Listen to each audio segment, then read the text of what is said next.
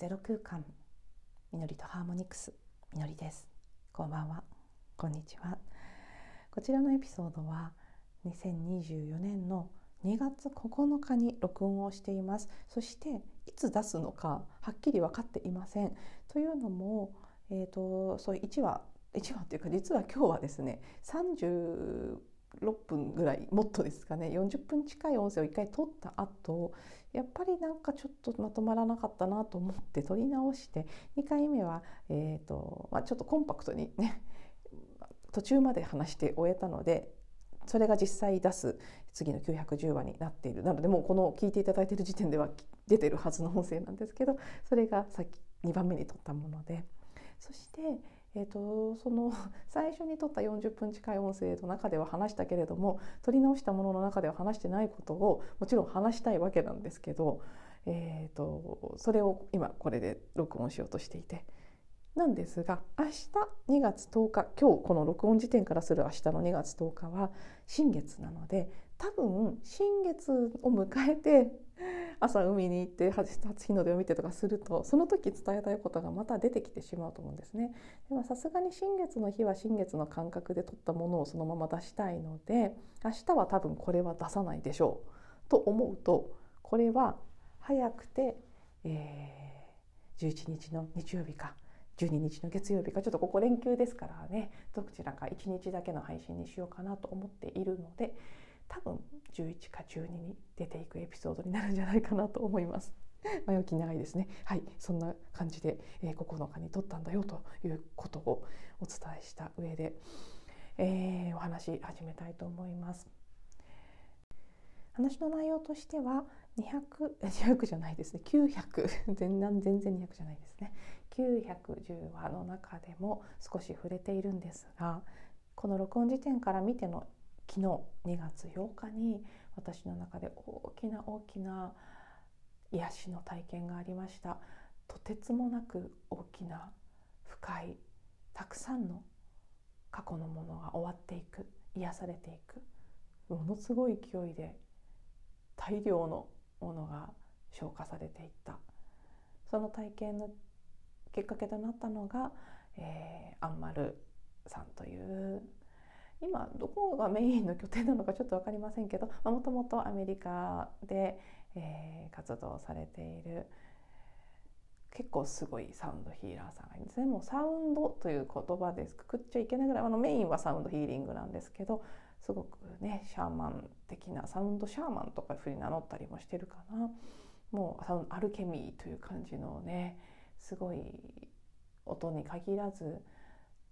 素晴らしいヒーリングのセッションをする方なんですけど、まあ、私の中では勝手に私の将来イメージというか私のゴールイメージに近い人というふうに思っていて実際あのヒューマンデザインというね前も 何回かお話ししてますけどそのシステムの中でも私と同じく数少ないそのマニフェスターというタイプなんですね。ちょっとあのなんちゃらマニフェスターってその種類の部分は違うんですけどそういう意味でもうんとても近いものを感じていて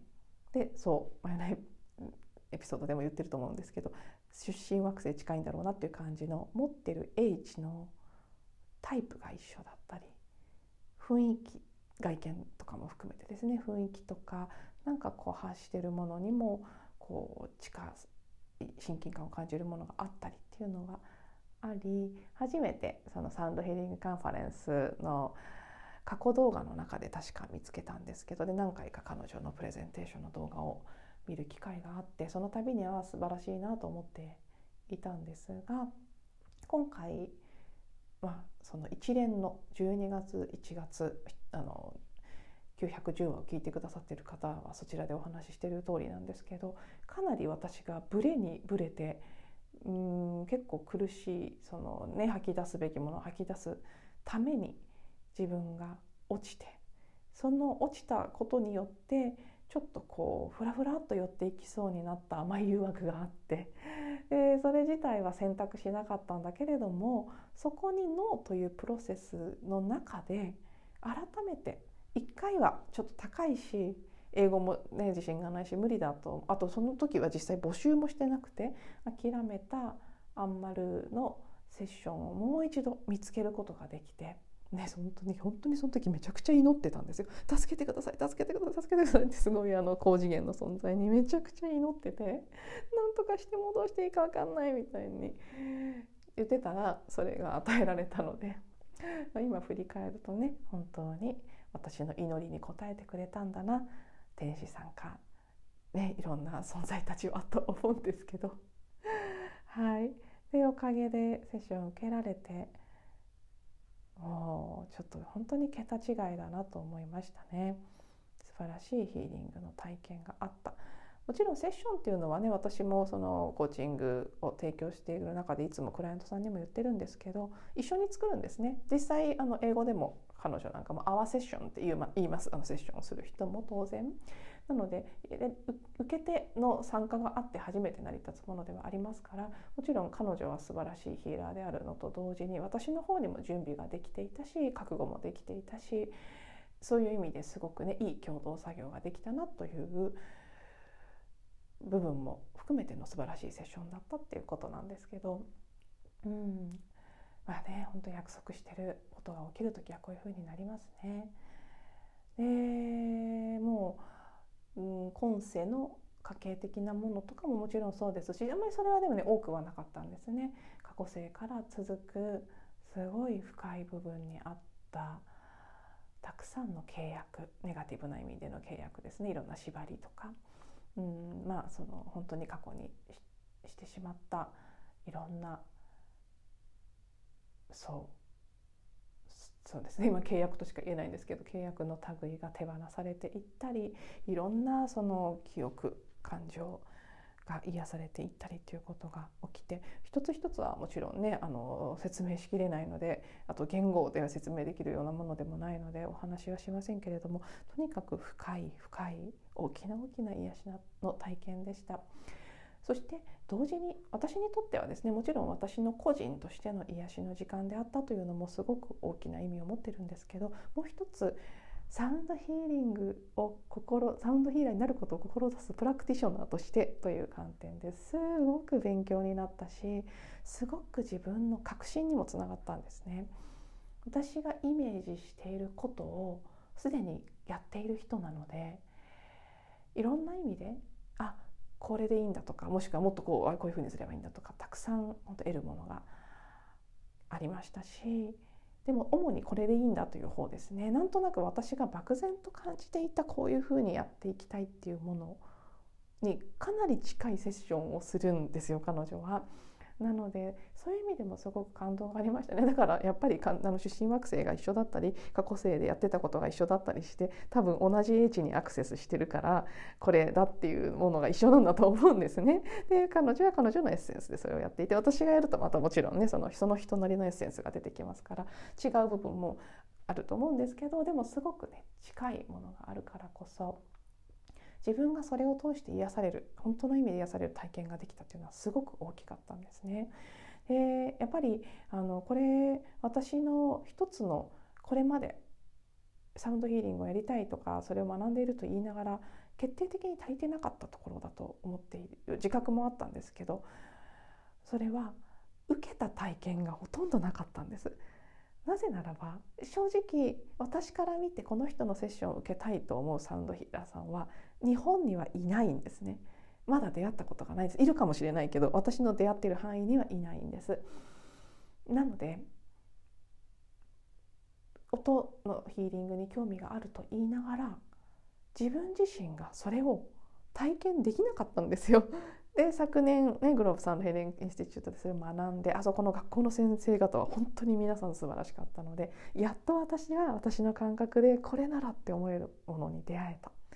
でヤマルーは講師ではないですけどやっぱりあの学校とすごく深く学長さんともお友達だし講師だった時もあるみたいなんですね。なので、まあ、すごくそのエッセンスを組んでる人の一人ではあるんですけど、まあ、そこに行って学校でそのサマーインテンシブに行ってその場で受けたヒーリングとかの体験は多少ありましたけど個人セッションでがっつりヒーリングをしてもらうということが実は一度もなかった。でもそれはいいヒーラーになるための絶対に必要な条件でもあるんですよね。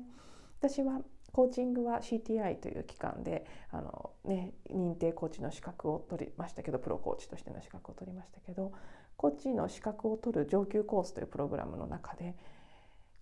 プロのコーチからコーチングを受けるということは必須の要件なんですね。それを一定時間以上しなければコーチとして認定はされないんです。そこにももうすごくねあの現れているんですけどやっぱりそれは理にかなっていて本当に必要な体験自分自身がやる側になるのであれば受け手としての体験はやっぱりとても大切ですね。そういう意味で今回のセッションは私にとって本当に大きなギフトとして意味を持っていてこの体験でそれが受けられた。ね、そしてもうそのだからだからこそ910話の中で私がもう完璧だったパーフェクトだったって言っているのはそれがたまたま2月8日になりこの9日の今日のスポットみたいな時間があり明日その新年を迎えるっていうその流れもねなんかもうなん私の感覚的にパーフェクトなんです。実はセッションは最初2月4日に予約してたんですね。立春だしとか思って。そしたらね皆さんもあのご存知の通りあの日は雪ね翌日大雪で4日もすごく寒くって全然なんか開けたって感じがしないと。そしたらそう4日に予定されてたセッションが彼女のフィーリングというかね直感によって彼女がそう休息の時間が今必要になったから急にっていうことで8日に延期になったんですけどそれがやっぱりパーフェクトだったなって。私はそういうねフレキシブルな変更にはすごくあの 私自身がフレキシブルで全然気にしないしもう絶対そっちがパーフェクトだって確信があるので特に彼女みたいな人とのアポイントメントに関してはですね。最初からもう一切気分を悪くするとかもちろんなく困ったなとかもなく当日の変更だったんですけどあもう絶対こっちがいいわと思ってありがとう書いてくれてぐらいに思ってたんですが実際やってみてやっぱり8日昨日で最適だったベストだったそしてそこのポイントじゃなければ終わらせられなかったっていう感じがするんですね。ほんの数日の違いなんですけど4日とか5日の時点ではまだもう一枚その手前にある皮を外してからじゃなければこれは出ていくことができなかったっていう気がするんです。なので本当にその順序とかタイミングということも含めてのうんが起こるべきして起こったことでもありますしすごくありがたいきっかけになったなというふうにも思いますしそして今回そのアンマルーのセッションを受けたことそれによってそうやっぱり私がやりたいとなんとなく感じていたことは合ってるんだというかあその道でいいんだという確信にもつながりましたし実際それによって自分自身が癒される体験をできたことでこれが役に立つという確信にも至りましたしさらに私にとってとても大きかったのがなんかね自分がヒーラーになるということに対してやっと許可が出たんですね許可を出せたんです。で実際、まあ、これは、うん、あの今2つの意味があって1つはその、まあ、文字通り許可を出すっていう方ですね。今まで私のブログなんかを読んでくださったり過去の音声を聞いてくださった方はご記憶にあるかもしれないんですけど私は自分をヒーラーだということにすごく抵抗があったんです。コーチならいいけどヒーラーなら嫌だなぜならばコーチっていうのはまその人自身から答えを引き出す職業だからいいんだけれどもヒーラーっていうのは癒す人癒される人っていうのをどうしても作り出してしまってで何て言うんでしょうね。そのパワーバランスが生まれてしまいかねないというかうーん癒される人が困ってる人でその人を癒してあげるっていうのは構図として成り立つとどうしても依存が生まれたりとか癒される必要のある人を作り出し続けなければ癒す人は存続しえないというふうになってしまいますから自分が癒す側になることによって癒される人を作り出すというのが嫌だったというのが一つですね。あとは誰もが本質的には自分で自分を癒す力を持っているのにそれを奪ってはいけないという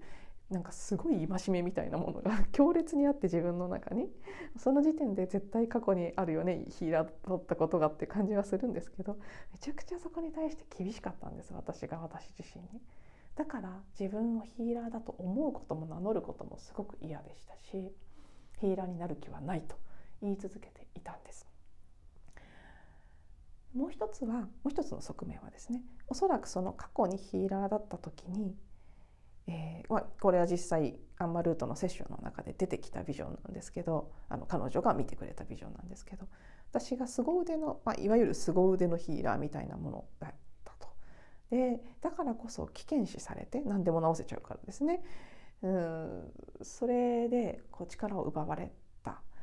弾劾されたということがあってで手にこの手活性をされて手が使えなくなっているビジョンとかが出てきてその手のヒーリングというのをしたんでなんかどうやらその手を使ってヒーリングをしてたらしくって当時これ前別の人にも言われたことがある気がするんですよね。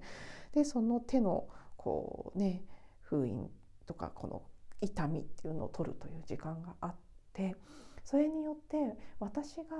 もう一度そのヒーリングの力を取り戻すことができたその許可が下りたという感じがしたんでそれはきっと深い深いその時の体験の傷や恐れによって封じられてたと思うんですね。これを出してしまったら危険だからって言って隠してた、まあ、今手って言いながらすごい穴行きのエルサの手袋してる感じとかが浮かんできましたけどそう出しちゃいけないって言ってやっていたものが昨日その過去が癒されたことによってもう一度この力を使っても安全だというところに立つことができたということですねそういう意味でもすごく深い体験になってでそのさっき言った力を奪っちゃいけないとかヒーラーがいる限りヒーリングされる人を作り続けてしまうとかそっちの私のブロックに関してはさっきこれ今答えが分かったんですけどさっき私が言ったこと自体が答えでしたね。ヒーリングもコーチングと同じなんです。ヒーラーだけが癒すわけじゃない。受けが受け手側がそれを受けると昨日もあのアマルに聞かれましたけど冒頭のところで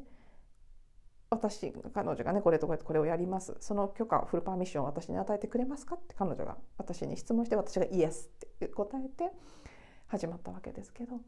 受ける側にも意図や覚悟や働きかけですね自分自身に対してがなければそのヒーリングが起きない。なんかどこかで私はねヒーリングは一方的なものでコーチングはなんかこう双方向でみたいなふうに思ってたのかもしれないんですけど実際はそうではないですねもちろんやり方によるってことです。ヒーリングなのかコーチングなのか何なのかっていう話ではなくやる側としてその意図をちゃんと持っていればそこで力を奪うことにはならないっていうこと。この昨日のアンマルートの体験でも私はそれを受け手として実感することができましたし今これを言葉にしながら改めてあ本当にそうだって。それは共同作業なんだって。で逆に共同作業だとしたらですよ。両方の役目の人が必要ですよねやっぱり。でもちろん誰しも自分で自分を癒す力がある。でも肩のマッサージとか腰のマッサージとかと同じで自分でできない部分もありますよね。足の裏とかなら自分でもできる。でも人にやってもらうと気持ちいいもあるしね腰や背中なんかはできない物理的に。エネルギー的なヒーリングもそれと同じ部分は多分あってもちろん最終的に癒す許可を出すのは本人ですからそういう意味で絶対に力を奪うことなんてできないんですけどもちろんこれまでの中にはねそれを奪っているよかに見えるような依存関係とかが生まれたこともあったと思う。だから私はすごくそこに慎重なんだと思うんですけどでもそそういうふうに曲がった形にならない限りは本当の意味では誰もその人自身の尊厳とか力を奪うことはできないしどんなに仮に例えば私が昨日アマルのセッションを受けてアマルに癒さ癒されたとしてもですよ。それはあでもやっぱりもう言いながらもうその時点で違いますね。アンマルーに癒されたんじゃないんです。彼女もそういうふうには思ってないです。私たちが一緒にその場に参加してそしてたくさんの高次元の存在たち光の存在たちも参加してそれによって起きた共同作業でしかないんですよね。こに彼女はヒーラーとしてもちろん関わった。私はねこのヒーリーって言葉はないでしょうけどその受け手として、えー、参加した。それでその立場は変わりうるしでも今世の役目としてより多くそちら側をやる人もいるっていう。ことに過ぎないですね。で私はいろいろなさっきお話ししたような過去があったり自分のなんか妙なこう、ね、正義感みたいなものとか 道徳感っていうのがあって多分それは本当にヒーラーとして痛い思いも含めてこんなはずじゃなかったってことも含めてたくさん体験してきたからこそできてしまった信念だと思うんですそしてそれも大切なことですねそれを知ることは私が今回もし本当にねヒーラーとして活動していく上で絶対に必要だった学びなのでそれが得られたことにもそれに縛られたという体験さえも感謝なんですけど逆に今この瞬間はあそうだからそれがあったからこそまたやるんだな。それを踏まえより本当の意味で成熟した形でのまあそのねヒーラーって言語にこだわる必要はないのでそれをまあそのさっき言った通りアンマルのことも何て呼んでいいか分かんないぐらいサウンドヒーラーでもあるしシャーマンでもあるしなんかねいろんないろんな表現ができると思うのでそのヒーラーっていう定義とかイメージに押し込めたくはないんですけど私自身のことも他の人のことも。ただまあ一般用語としてのサウンドヒーラーというものに自分がなる、あ、サウンドだけじゃないかもしれない本当にまさまた手も使うかもしれないし分かりませんけどどういうことになるのかは。少なくともそこにすごく大きな大きな今までは決して自分に出すことができなかった大きなゴーサインが出たやっとここまで来たやっとこの許可が下りたっていうもう今ちょっと私はね涙ぐんでますけどすごくいやーっていう感じなんですね。はい、そしてだからこそなんですけどだからといってねすぐ一歩何をしていいかっていうのは考えてしまうと分からなくなるところなのでできるだけ自分のエネルギーを昨日のセッション後みたいな状態で保ちながらあとは本当に瞬間瞬間の直感に従って進んでいきたいなと思ってるんですが昨日からすごくね直感で浮かんできている次のアクションがあって一つはブログを書き換えたいなと。ブログをっていうのはその記事を書くっていうのはもちろんそうなんですけどそれ以前にブログに書いているプロフィールであったりあのブログのスペースブログそのものの説明は多分大きく変わらないと思うんですねもともとかなりあの思ってるものに近いことを書いてるのででも自己紹介の部分とかは大いにアップデートする価値があると思っていて今のこの自分でですねもうあれを書いた時では別人のようになってる気がするので今の自分これからの自分に合わせた形でプロフィールを書いたりあとはセッションメニューですねこれもものすごくね変えたいっていう感じが出てきて、まあ、実際今コーチングのものしか出してないんですけどあやっぱりこのサウンドヒーリングのことをいよいよ作って出していくんだっていうこと。もうそれはすぐにでもしたいなっていう感じがしてきていてそしてその土台ができたところでやっぱり新しいここからの自分として記事を書いていきたいということも感じてますしあとこれはまだね100%決めきれてないんですけども多分90%ぐらい浮かんでる多分本当はやった方がいいって浮かんでるのは前お話ししたことがあると思うので覚えてくださってる方もいるかもしれないですけどアイシャという名前を私はもうだいぶ前にもらっていまして音のことをやっていくのであればそれを名乗るのがとてもいいと言われていたんですね。で夏に行ったサマーインテンシブでもクラスメートからすごい背中を押してもらうような機会もあってこの愛車をいよいよ、まあ、セラピストネームとしてですねこのポッドキャストとかはみのりのままやるんじゃないかなと思うんですけどまあ、そのヒーリングをやる時だけでもこう愛者という状態に自分がなるということを、まあ、これも次の段階として待っているのかもしれないないつ実際それをね始めるか分かりませんけどなんとなくこうチラチラチラチラと見えてるものとしてあったり。うんね、あのセッションに関してはが音のねあの音楽ルームというか音楽ルームおよびセッションルームができるのが少し先に4月か5月ぐらいになりそうっていうこともあってあまだ始まらないんだって思ってたんですけど昨日アンマルーのセッションが1時間ぴったりのね Zoom でのセッションでそれでここまでできるんだっていうねそれももうね体験できたことのすごいギフトですよね。それが分かった。そこを信じられるようになったこと。一回体験したらできないとはもう思えないじゃないですか自分にできるかなとかはあったとしても不可能ではないっていうことはもう分かっちゃったのでできるんですよ。なので、まあ、まずオンラインの Zoom の1時間のセッションから始めていくんだなっ